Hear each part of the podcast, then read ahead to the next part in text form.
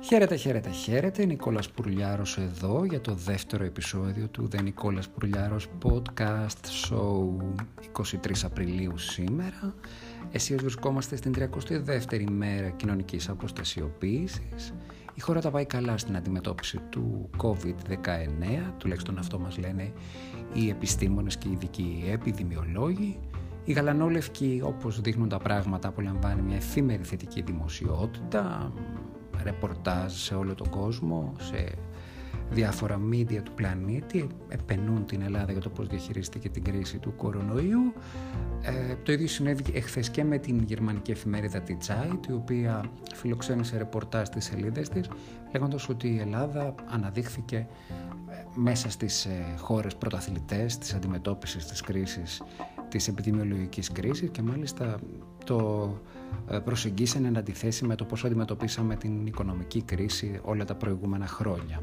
Κατά τα λοιπά, στην γειτονική της ε, Γερμανίας χώρα, την Αυστρία, οι θύνοντες του τουρισμού ενημερώνουν τους πολίτες της χώρας ότι για φέτος το καλοκαίρι ασφαλείς διακοπές είναι οι διακοπές στην Ευρώπη, και κάνουν ιδιαίτερη αναφορά στη Μεσόγειο και λένε ότι οι ασφαλείς διακοπές στη Μεσόγειο κατά κύριο λόγο είναι στην Ελλάδα, η οποία αντιμετώπισε πάρα πολύ καλά τον κορονοϊό και έχει συγκριτικά πλέον εκτήματα σε σχέση με άλλες χώρες, οι οποίες έχουν τεράστιο πρόβλημα και δυστυχώς αποτέλεσαν το κέντρο της λίμωξης στην Ευρωπαϊκή Ήπειρο.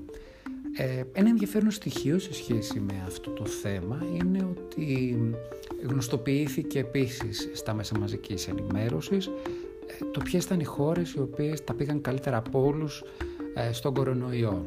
Η Ελλάδα είναι μέσα σε αυτές, στην αντιμετώπιση της κρίσης του κορονοϊού, έτσι, να το λέμε και σωστά. Η Ελλάδα είναι μέσα σε αυτές τις χώρες, αλλά αυτό που θέλω να αναφέρω έχει να κάνει με τις υπόλοιπες χώρες.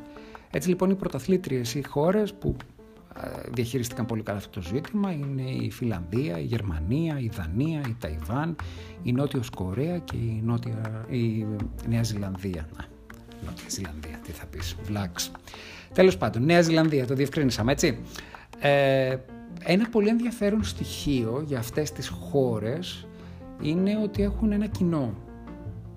Οι πρωταθλήτριες χώρες στην αντιμετώπιση του κορονοϊού, το λέω έτσι σαν σιδηρόδρομο για να το καταλάβουμε όλοι, έχουν στο τιμόνι των χωρών τους γυναίκες πολιτικούς, πρωθυπουργούς, προέδρους, καγκελαρίους, όπως θέλετε, πείτε το.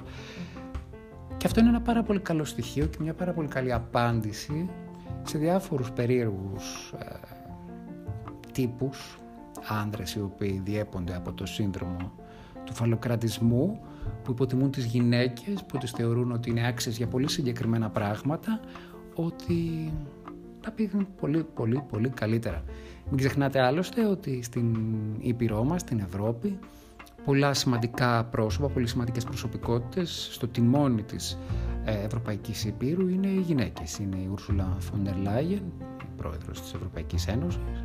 Είναι η Christine Lagarde, η οποία είναι πρόεδρος της Ευρωπαϊκής Κεντρικής Τράπεζας. Αλλά και πέρα από αυτό, το βασικό που πρέπει να τονιστεί είναι ότι χώρες οι οποίες είχαν γυναίκες στο τιμόνι της διακυβέρνησης τα πήγαν πάρα πολύ καλά στη διαχείριση του κορονοϊού, της επιδημιολογικής κρίσης. Δυστυχώς, η άλλη όψη του νομίσματος, η οποία μας πονάει αρκετά στις χώρες του Νότου, είναι ότι αυτή η κατάσταση της κοινωνικής αποστασιοποίησης αύξησε κατά πάρα πολύ τα ποσοστά της ενδοοικογενειακής βίας, και υπάρχουν και μελέτες που λένε ότι ενδεχομένως να υπάρχουν και περισσότεροι θάνατοι από την ενδοοικογενειακή βία παρά από τον κόβιντ δεκαεννέα. Είναι ένα θλιβερό περιστατικό, ένα θλιβερό, μια θλιβερή συνειδητοποίηση. Τα νούμερα δυστυχώς μιλάνε από μόνα τους. Είναι μεγάλο πρόβλημα έτσι κι αλλιώς. Δεν είναι ότι το ανακάλυψαμε τώρα με τον κόβιντ δεκαεννέα και έχει, είναι πολυπλόκαμο, δηλαδή ένας βίαιο άντρας ξεσπάει στη γυναίκα του, η γυναίκα ξεσπάει στα παιδιά, τα παιδιά ξεσπάνε στα ζώα, τα οικόσου τα... και έξω τα δέσποτα, και είναι γνωστό άλλωστε από την επιστήμη της ψυχολογίας αυτό που λένε, ότι η κακοποίηση, η, η κακοποίηση είναι η μήτρα για τη δημιουργία παραβατικών ατόμων, μέχρι και ε, ανθρώπων οι οποίοι αφαιρούν ζωές άλλων ανθρώπων. Ε, είναι ένα σοβαρό ζήτημα το οποίο πρέπει να το κοιτάξουμε. Πρέπει να τιμήσουμε το γυναικείο φύλο όπως του αξίζει και οπωσδήποτε πρέπει να, κάνουμε, να πάρουμε πολύ σοβαρές πρωτοβουλίες ο καθένας προσωπικά, ατομικά, στη μικροκοινωνία στην οποία ε, ζει, για να εξαλειφθεί το φαινόμενο του μισογυνισμού. Δυστυχώς αυτό που έχω να σας πω είναι ότι πάρα πολλές γυναίκες είναι οι μεγαλύτεροι μισογύνηδες. Δεν μπορώ ποτέ να καταλάβω πώς είναι δυνατόν να υπάρχουν μητέρες οι οποίες αφήνουν τις κόρες τους να παραμένουν σε βίαιους γάμους χωρίς να παρεμβαίνουν. Πέρα από το ότι μιλάμε για το παιδί τους, μιλάμε για γυναίκα σε γυναίκα, αλλά αυτό τελικά δεν υπάρχει.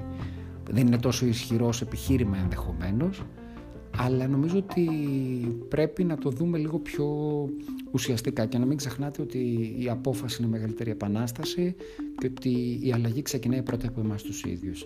Άρα, το ξέρω ότι ζούμε σε μια χώρα η οποία έχει πολλά προβλήματα και πολλές ελλείψεις στην προστασία των αδυνάτων, αλλά έχω την εντύπωση και την αίσθηση ότι αυτές οι γυναίκες οι οποίες υφίστανται την κακοποίηση πρέπει οι ίδιες πρώτες να πιστέψουν τον εαυτό τους, να πατήσουν στα πόδια τους, να ζητήσουν βοήθεια και να μην μείνουν από φόβο σε έναν κακοποιητικό γάμο και να κάνουν κακό και οι ίδιες στον εαυτό τους, πρωτίστως στα παιδιά τους, μετέπειτα και στην κοινωνία ευρύτερα.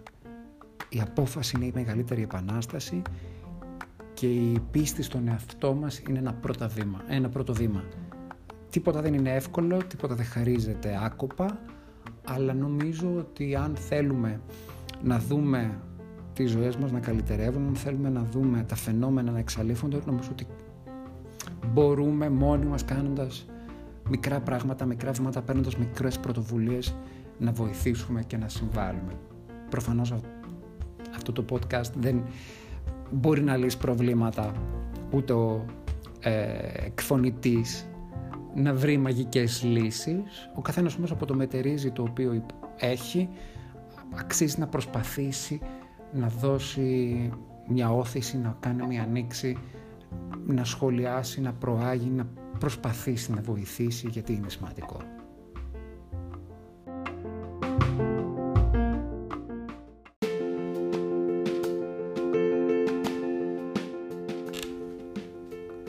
Και μιας και μιλάμε για γυναίκες, θέλω να σας διηγηθώ ένα πολύ έτσι ενδιαφέρον περιστατικό, το οποίο το έζησα πριν από κάποια χρόνια.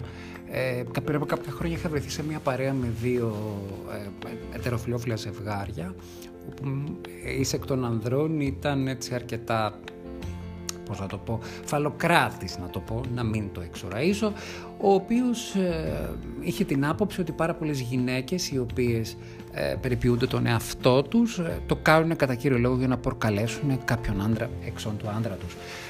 Και ε, όπως ήταν αναμενόμενο, ο υποφαινόμενος αυτόν, αυτός που ακούτε αντέδρασε, αντέδρασε έντονα και κάναμε μια ευρύτερη ε, συζήτηση για το πώς παρουσιάζεται στη δημόσια σφαίρα μία ε, γυναίκα, πώς, ε, ποιο είναι το χαρα, τα χαρακτηριστικά τους.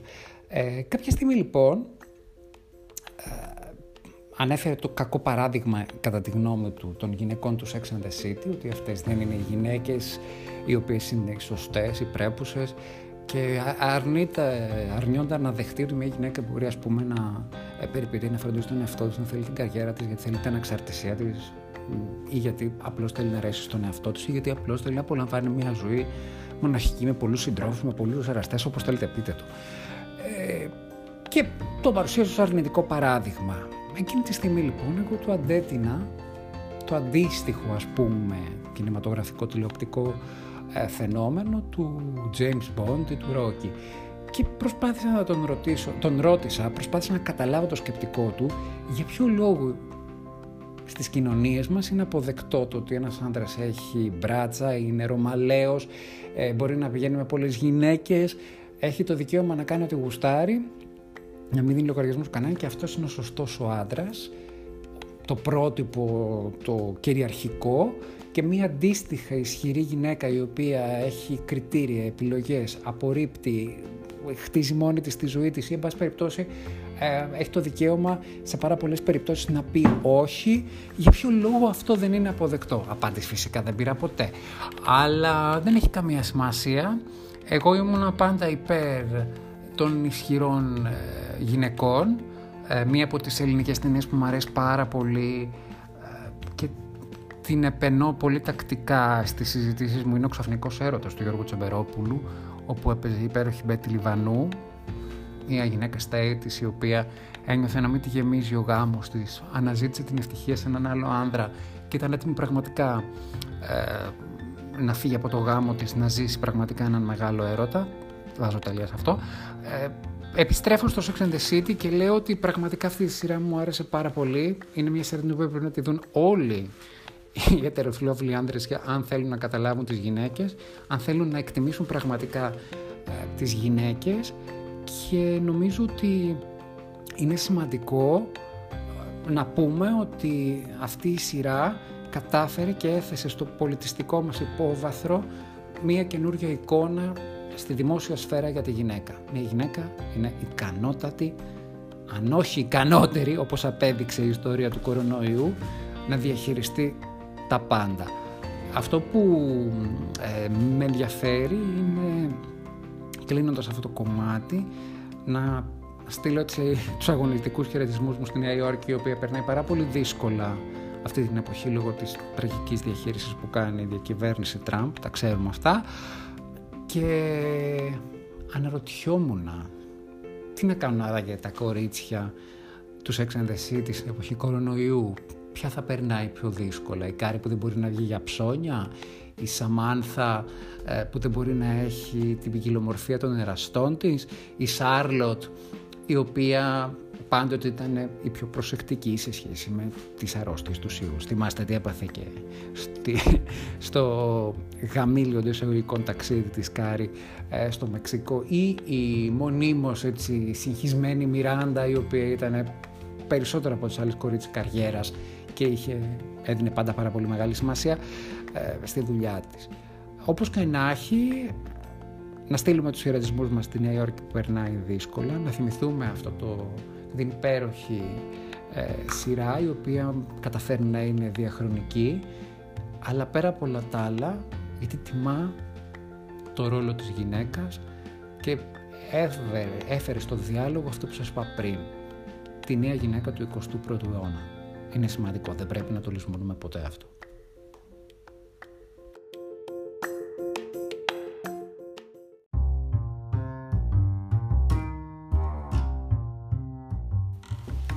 The Νικόλας Πουρλιάρος podcast show, μέρος τρίτο, ε, με το χαρακτηριστικό ψευδίσμα στο σίγμα, το οποίο μπορεί να το καταλάβει μόνο η Μπέση Αργυράκη. Ε, φιλιά Μπέση, ένας εξαίρετος άνθρωπος, έχουμε κάνει μια φοβερή συνέντευξη μαζί στο παρελθόν. Ε, επιστρέφουμε λοιπόν στο τρίτο μέρος με πάρα πολύ κέφι, παρότι η μέρα δεν ξεκίνησε πάρα πολύ καλά. Και σε αυτό το σημείο θέλω να σας θυμίσω ότι το podcast το συγκεκριμένο έχει θεματολογία η οποία αφορά κατά κύριο λόγο την ΛΟΑΤ κοινότητα. Διαβάζω στο Antivirus ότι η ύπατη αρμοστία του Ο Ε Ε έβγαλε μία ανακοίνωση η οποία προειδοποιεί κάποια κράτη να μην χρησιμοποιούν την πανδημία του κορονοϊού ως δικαιολογία για να υπονομεύουν τα ΛΟΑΤ δικαιώματα. Και αυτό το ζήτησαν από τα Ηνωμένα Έθνη. Μελετητές και ερευνητές επί των θεμάτων αυτών λένε ότι η ύπατη αρμοστία του Ο Ε Ε φωτογραφίζει την Πολωνία, η οποία κυβερνάται από έναν πρωθυπουργό ο οποίος έχει τα χαρακτηριστικά του στιγνού δικτάτορα. Εξ όσων γνωρίζουμε, κυβερνά τη χώρα με διατάγματα και εν μέσω της πανδημικής κρίσης έβγαλε νόμο έκτακτης ανάγκης για να μην ισχύει η νομική αναγνώριση ταυτότητας φύλου στην Ουγγαρία. Ε, αντίστοιχα, μια άλλη χώρα, η Πολωνία, έβγαλε έναν νόμο με το τίτλο «Στοπ παιδοφιλία», κατά τον οποίο με έναν δικό τους τρόπο ε, οι κυβερνώντες της Πολωνίας συνδέουν την ομοφυλοφιλία με την παιδεραστία. Μιλάμε για δύο τραγικά φαινόμενα. Ε, αυτές οι δύο χώρες είναι οριακοί στα ανθρώπινα δικαιώματα και στα γκέι δικαιώματα φυσικά. Είναι δύο χώρες οι οποίες υποφέραν πάρα πολύ από το φασισμό και τον ναζισμό κατά τη διάρκεια του Δευτέρου Παγκοσμίου Πολέμου και με κάνουν να σκεφτώ αυτό που είχα, σας είχα πει και στην προηγούμενη επικοινωνία μας, στο προηγούμενο επεισόδιο, ότι όσοι και όποιοι δεν διδαχθούμε από την ιστορία μας, είμαστε καταδικασμένοι στο να την ξαναζήσουμε. Και δυστυχώς αυτές οι δύο χώρες πλήρωσαν βαρύ τίμημα από το φασισμό και τον ναζισμό, και πραγματικά δεν μπορώ να καταλάβω πώς μπορεί να υπάρχει λαϊκή αποδοχή αυτής της πολιτικής. Μέσα στο ίδιο πλαίσιο θέλω να υπογραμμίσω ότι η ύπατη αρμοστία του Ο Ε Ε έκανε και λόγο για αύξηση της ομοφοβικής και της τρανσοφοβικής ρητορικής στην περίοδο της πανδημίας. Ουσιαστικά νομίζω ότι αυτή η κρίση έφερε στην επιφάνεια κάποια τέτοια σοβαρά ζητήματα, τα οποία θα κληθούμε να τα αντιμετωπίσουμε.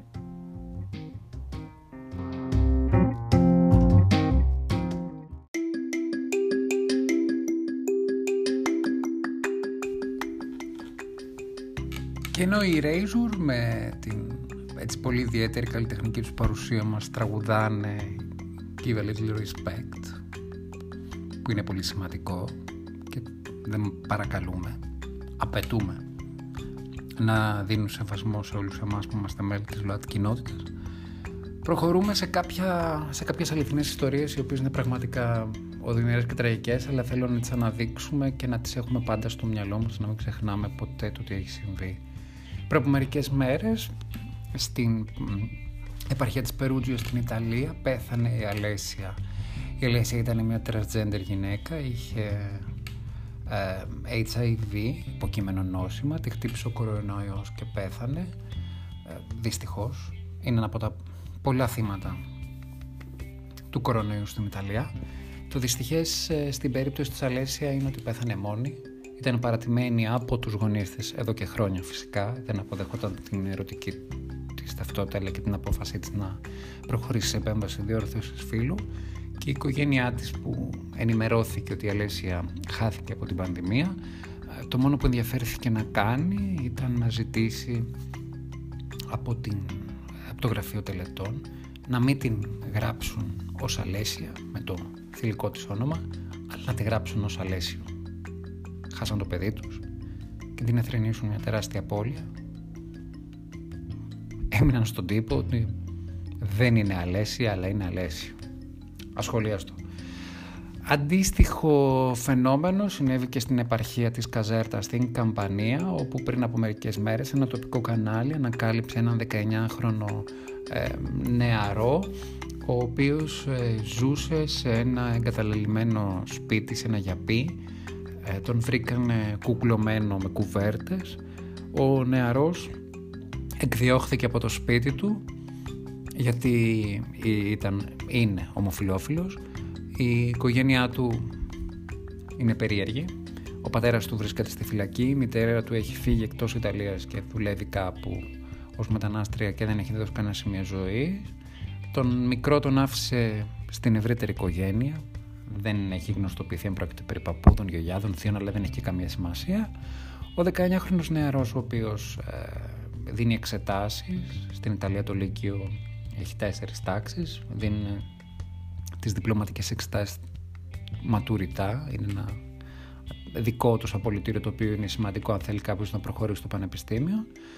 Και σε αυτή την κρίσιμη συγκυρία, και ενώ έχει σκάσει η πανδημία, η οικογένειά του τον πέταξε έξω από το σπίτι. Στην αρχή έμενε σε ένα εγκαταλειμμένο αυτοκίνητο, μετά πήγε σε αυτό το γιαπί, τον ανακάλυψε ένα τοπικό τηλεοπτικό δίκτυο, γνωστοποίησε την ιστορία του μέσω Facebook σε μια live εκπομπή σαράντα επτά λεπτών, και μπράβο στα κοινωνικά δίκτυα που αναδείκνουν αυτή την ιστορία. Ενδιαφέρθηκε, ενδιαφέρθηκαν οι τοπικές δομές της πόλης της Καζέρτα, και το θετικό της υπόθεση είναι ότι μια οικογένεια ε, χωρίς παιδιά, ένα ζευγάρι που δεν μπόρεσε να αποκτήσει παιδιά, ενδιαφέρθηκε να τον υιοθετήσει και να βάλει έτσι τέλος στην περιπέτεια, στο, τουλάχιστον στο υλικό κομμάτι, γιατί ψυχολογικά είναι σίγουρο ότι ο δεκαεννιάχρονος θα χρειαστεί πάρα πολύ υποστήριξη για να χωνέψει αυτό που του συνέβη. Το θετικό της υπόθεση είναι ότι στην περίπτωση του βρέθηκε κάποιος να του σταθεί. Είναι πάρα πολύ σημαντικό οι γονείς που έχουν ΛΟΑΤ παιδιά να τα αγαπούν και να τα υποστηρίζουν. Το ξέρω ότι είναι λίγο τοπικό να το λέω αυτό. Θα θυμηθώ όμως ένα απόφθεγμα από ένα βιβλίο που διάβασα πέρυσι το καλοκαίρι και μου αρέσει πάρα πολύ. Το βιβλίο λέγεται The Interestings και το έγραψε η Meg Wallinger, μια συγγραφέα Αμερικανέδα, την οποία δεν την ήξερα καθόλου. The Interestings, ε, όπου έλεγε, δεν είχε καμία σχέση με παιδιά ΛΟΑΤ κοινότητας, έτσι. Ε, είχε έναν ήρωα, τέλος πάντων, ο οποίος ήταν ΛΟΑΤ, απλώς δεν ήταν αυτό το κέντρο ενδιαφέροντος της πλοκής του βιβλίου. Έλεγε λοιπόν μια γυναίκα εκεί, η οποία ήταν θεατρολόγος, σκηνοθέτης του θεάτρου, ε, ηρωίδα, δώστε πάρα πολύ αέρα στα παιδιά σας, να ανοίξουν τα φτερά τους, να έχουν φτερά μεγάλα και μακριά, γιατί όταν θα βγουν έξω από τη φωλιά, την οικογενειακή, να πετάξουν στους ουρανούς της ζωής, θα είναι πάρα πολλοί αυτοί, αυτοί οι οποίοι θα τους κόψουν τα φτερά.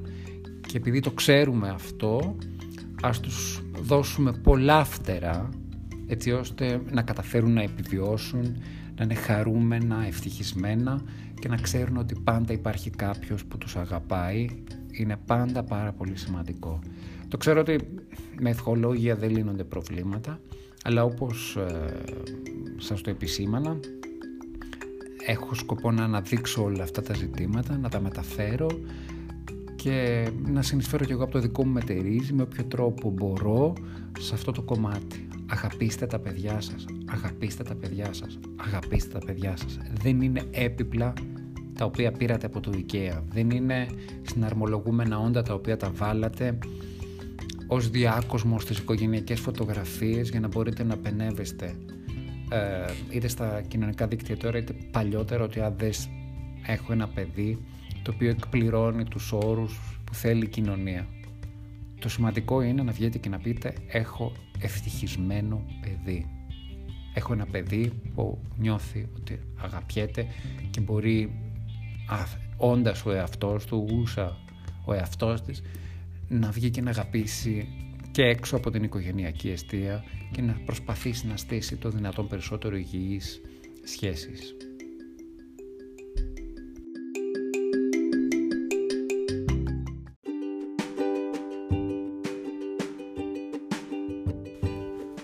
Και ενώ έτσι ακούσαμε λίγο από τη μελωδία του Stand By Me, αυτού του υπέροχου τραγουδιού που βασίζεται σε μια υπέροχη ταινία, μην ξεχνάτε, ο ε, εκφωνητής είναι και κινηματογραφιστής και θυμάται πάντα αυτή την υπέροχη ταινία και αυτή την υπέροχη μουσική.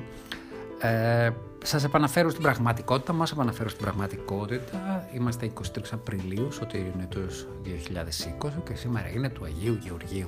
Γιορτάζουμε εσύ και παραπάνω Ελλάδα, χρόνια πολλά σου εορτάζοντες, αλλά θέλω να στείλω ιδιαίτερα τα δικά μου χρόνια πολλά στην πάρα πολύ καλή μου φίλη τη Γεωργία Χριστίνα Κανελοπούλου, ένα υπέροχο και φωτεινό πλάσμα, ψυχολόγος στο επάγγελμα. Όσοι ε, πιστεύετε ότι χρειάζεστε βοήθεια ψυχολογικής υποστήριξης, να πάτε στη Γεωργία, ρωτήστε με σχετικά να σας στείλω εκεί που πρέπει, γιατί είναι, είναι καταπληκτική ψυχολόγος. Αλλά στην δική μου περίπτωση ε, πρέπει να πω ότι είναι μια πολύ καλή φίλη ε, και την αγαπώ ιδιαίτερα. Χρόνια πολλά Γεωργία μου, χρόνια πολλά. Ε, με τη Γεωργία έχω και επίσης πολλά περιστατικά, όπως σας είπα με τους φίλους μου, έχω πολλά περιστατικά με χιούμορ. Ε, μόλις τώρα συνειδητοποίησα ότι με τους περισσότερους από τους φίλους μου τα περιστατικά είναι με χιούμορ, με αστεία γεγονότα, αλλά και με φαγητό. Με τη Γεωργία λοιπόν ε, μας συνδέει ε, η πιο εύγευστη σπανακόπιτα που έχουμε φάει στη, ζω- στη ζωή μας. Έτσι, ήταν ένα, έτσι, μια ημέρα που μοιραστήκαμε κάτι σπανακόπιτες και ήταν και ωραία, και με συνδέει και η Eurovision. Δυστυχώς φέτος, παιδιά, δεν έχουμε Eurovision, αλλά και τι να κάνουμε, δεν γινόταν διαφορετικά με την πανδημία. Ε, πέρσι την περάσαμε παρέα, έμεινε και στο σπίτι μου και δεν θα ξεχάσω ποτέ το στάτους το οποίο ε, ανέβασα τότε με φωτογραφίες με τα φαγητά που είχα φτιάξει, ότι να, εδώ με τη Γεωργία βλέπουμε Eurovision και μαλώνουμε για την καρδιά του Mahmood, Mahmood που λένε στην Ιταλία, ο οποίος τραγούδισε το περιβόητο soldi και είναι, ξέρεις, everyone's favorite, όλοι τον αγαπάνε και στη ΛΟΑΤ κοινότητα και οι straight γυναίκες. Ε, Έχω να θυμηθώ λοιπόν ότι μας συνδέει η Eurovision, η περσινή που περάσαμε πάρα πολύ όμορφα. Έχω να θυμηθώ τις Πανακόπιτες, ξέρει η Γεωργία, ξέρω και εγώ. Ε, αλλά και έχω να θυμηθώ και κάτι πάρα πολύ αστείο, το οποίο ε, το εκμυστηρεύτηκα. Ε, κάποτε μου είχαν κάνει προξενιό με έναν τύπο, ε, τον είχα δει και στο Facebook, ήταν έτσι ένας ωραίος, της κλασσεώς μου, σαραντάρης, ε, με πολύ καλές σπουδές. Και εντάξει, είχα πει ναι, να το γνωρίσω, γιατί όχι, από τη στιγμή που με σύγει. Ε, ανταλλάξαμε, μου δώσαν το τηλέφωνό του, αφού του και αυτός ανταποκρίθηκε ότι οκ, okay, του άρεσα κι εγώ, και τον πήρα τηλέφωνο. Δεν θα ξεχάσω. Ήμουνα στο μοναστηράκι, είχα πάρει ένα φαλάφελ, πήρα λοιπόν το τηλέφωνο στο προξενιό και μου απαντάει ο άλλος στην άλλη γραμμή και παθαίνω ένα σοκ. Και το σοκ δεν, σχεδόν μου έφυγε το τηλέφωνο από το χέρι. Ο άνθρωπος, εξαιρετικός, έτσι το λέμε, είχε μια πάρα πολύ αστεία φωνή. Είχε μια λεπτή, ψηλή φωνή που θύμιζε καρτούν. Αυτό για μένα δεν το είχα σκεφτεί ποτέ στο παρελθόν. Ήτανε, ήτανε πρόβλημα. Μου, μου φάνηκε, μου, δεν μπορούσα να ταιριάξω και την εικόνα με αυτή τη φωνή. Μου θύμισε λίγο, το θυμόμαστε έτσι λίγο οι παλιότεροι, τη φωνή που είχε το καρτούνο Φρουφρού, όσοι ήμασταν παιδιά του δημοτικού της δεκαετίας του ογδόντα το θυμόμαστε. Και ξαφνικά έθεσε ένα πάρα πολύ μεγάλο προβληματισμό, μια εικόνα, μια φωνή η οποία δεν συνδέεται καθόλου, δεν συνδέονται καθόλου. Οπότε, ενώ είχαμε πει να βρεθούμε, ήταν δεδομένο δεν ήθελα να βρεθούμε. Μου φάνηκε αστείο να βγω για έναν καφέ με έναν άνθρωπο που είχε φωνή καρτουνίστικη. Επισημαίνω ότι δεν φταίει ο άνθρωπος, η ευθύνη είναι δική μου, έτσι. Εγώ φταίω που είχα αυτή την αντιμετώπιση, δεν του την εκδήλωσα, αλλά είχα προβληματισμό. Οπότε μετά πήγα και συνάντησα τη φίλη μου ε, τη Γεωργία, της διηγήθηκα το περιστατικό, γέλασε και μου λέει, ξέρεις όμως, πρέπει να πάρεις την ευθύνη του, να του πεις. Ξέρεις, έχω την αίσθηση ότι δεν ταιριάζουμε. Ξέρω, μου, μου έδωσε, μου είπε τρεις-τέσσερις ιδέες και είχε ένα δίκιο ότι έπρεπε να πάρω την ευθύνη και να του πω κάτι. Δεν θα σας πω πώς τέλειωσε αυτή η ιστορία, δεν θέλω να εκτεθώ πάνω σε αυτό το ζήτημα, αλλά έχει και δεύτερη συνέχεια. Ε, πήγα για συμβουλή μετά στο φίλο μου τον Γιώργο τον Ευαγγελόπουλο, χρόνια πολλά Τζόρτζι. Το Γιώργο τον γνώρισα στη σχολή κινηματογράφου, ε, ήταν πιο κοντινός μου συνεργάτης στην ταινία Μεγάλου Μήκους που έκανα το Time's Up, οπότε είναι και ένας άνθρωπος που εκτιμώ το σκεπτικό του και έχουμε μια ανταλλαγή απόψεων πάνω σε διάφορα ζητήματα, κατά κύριο λόγο, όχι μόνο στα κινηματογραφικά αλλά και στα ερωτικά. Οπότε θέλω και, όταν θέλω και εγώ μια άποψη ενός τραγητ άντρα, τρέχω στο Γιώργο. Όταν ο Γιώργος θέλει την άποψη ενός γκέι άντρα, έρχεται σε μένα και του διηγούμε το περιστατικό. Και ο Γιώργος το έκανε ακόμη καλύτερο, φτιάχνοντας διαλόγους το τι θα μπορούσα να λέω εγώ με έναν υποτιθέμενο σύντροφο ο οποίος έχει καρτουνίστικη φωνή, σε τρυφερές στιγμές, σε προσωπικές στιγμές, σε ρομαντικές στιγμές, σε στιγμές ραντεβού και συνάντησης. Έκανε την αστεία φωνή, γιατί είναι και φοβερός σε αυτό το κομμάτι. Οπότε το διακομωδήσαμε. Επισημαίνω ξανά ότι η ευθύνη είναι όλη δική μου, φταίω εγώ, δεν φταίει ο άνθρωπος που ήταν εξαιρετικός και υπάρχει ένας προβληματισμός πάνω σε αυτά τα ζητήματα. Ορισμένοι στην γκέι κοινότητα πιστεύουν ότι έχουμε λίγο ένα πρόβλημα πολύ εξημών που δεν μπορούμε να αποδεχθούμε στην ερωτική μας ζωή κάποιον που να έχει αυτού του είδους τα χαρακτηριστικά, δηλαδή μια πιο ψηλή φωνή, μια φωνή τέλος πάντων η οποία παραπέμπει σε ένα πρότυπο που δεν μπορούμε να το αποδεχθούμε, ίσως γιατί έχουμε και εμείς διάφορα στο κεφάλι μας, μας έχουν μείνει διάφορα κατάλοιπα από την πατριαρχία και τα πρότυπα του πώς πρέπει να είναι ο σωστός άντρας. Δεν ξέρω, δεν το έψαξα περισσότερο. Ανέφερα αυτό το περιστατικό, ε, χωρίς να θέλω να εκτεθώ παραπάνω, αλλά για να πω χρόνια πολλά στη Γεωργία Χριστίνα Κανελοπούλου, την οποία την αγαπώ πάρα πολύ και το ξέρει, και στο φίλο μου τον Γιώργο τον Ευαγγελόπουλο, τον οποίο εκτιμώ έτσι πάρα πολύ, γιατί είναι ένας ε, ε, σωστός άνθρωπος. Οπότε, παιδιά, σε εσάς τους δύο χρόνια πολλά. It's a celebration.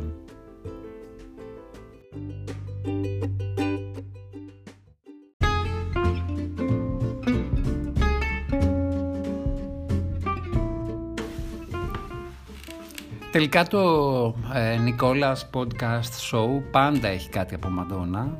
Είπαμε, είναι ο πνευματικός μου ηγέτης. Δεν ξέρω αν θα καταφέρνω σε κάθε επεισόδιο να συνδυάζω αυτά που έχω να πω και να μεταφέρω με τα τραγούδια της μεγαλύτερης ντίβας της μουσικής. Ε, ελπίζω να συμβεί. Την αγαπώ και αυτήν, το ξέρει. Ε, οπότε... Ε, κάπως έτσι φτάνουμε στον σημερινό επίλογο. Νομίζω ότι σήμερα φιλιάρισα λίγο παραπάνω, θα μου πρέπει να με ανεχτείτε. Είναι εικοστή τρίτη Απριλίου, σωτήριον έτος δύο χιλιάδες είκοσι, είναι του Αγίου Γεωργίου. Χρόνια πολλά και πάλι σε όλους τους εορτάζοντες. Ιδιαίτερα χρόνια πολλά στη Γεωργία Χριστίνα Κανελοπούλου. Την αγαπώ πολύ, φίλη μου καλή. Ναι, αλλά παλαιά, όπως έκανε ο Στάθης Πτσάλης στις Ερδενίας του Δαλιανίδη, στο βασικά καλησπέρα σας, έστελνε χαιρετίσματα στην Κίτσα. Εγώ λοιπόν στέλνω στους φίλους μου και σε όλους αυτούς που αγαπώ. Ε, χρόνια πολλά και στο Γιώργο τον Ευαγγελόπουλο. Χθες είχαμε μια πάρα πολύ ωραία συζήτηση περί της σουηδικής ομορφιάς του κινηματογράφου, του σουηδικού κινηματογράφου. Να είστε όλοι καλά. Χρόνια πολλά σε όλους όσους γιορτάζουν. Χρόνια πολλά στους φίλους μου στο Facebook που γιορτάζουν. Θέλω να σας πω ένα πολύ μεγάλο ευχαριστώ για τη θέρμη που δείξατε όλοι όταν δημοσιοποίησα το πρώτο επεισόδιο. Χάρηκα πάρα πολύ όταν άκουσα τη Δήμητρα τη Φωκάνα. Μου λέει, περιμένω να ακούσω με ανυπομονησία το επόμενο επεισόδιο. Χάρηκα πάρα πολύ από την ανταπόκριση της καλής μου φίλης της Γιάννας της Φαφαλιού, που μου έδωσε το δικό της στίγμα στο πώς αντιμετώπισε την πρώτη μου απόπειρα να κάνω podcast. Θέλω να πω ένα μεγάλο ευχαριστώ σε όλους σας, στους φίλους μου στο Facebook, στα social media που ανταποκριθήκατε. Ελπίζω να σας έχω παρέα, ελπίζω να το διαδώσατε κι αλλού, να με ακούσουν κι άλλοι. Ελπίζω να γίνουμε όλοι μια μεγάλη αγκαλιά, μια μεγάλη παρέα που θα επικοινωνούμε με τα συναισθήματά μας, με τις ενέργειές μας, γιατί το σημαντικότερο τελικά από όλο αυτό τον κόσμο, σε αυτή τη ζωή, είναι η αγάπη. Οπότε θα σας αποχαιρετήσω με το γνωστό μότο, όσοι με ξέρουν, τραγουδιστικό, που αγαπώ πάρα πολύ. Είναι το What the World Needs Now. It's Love. Sweet Love.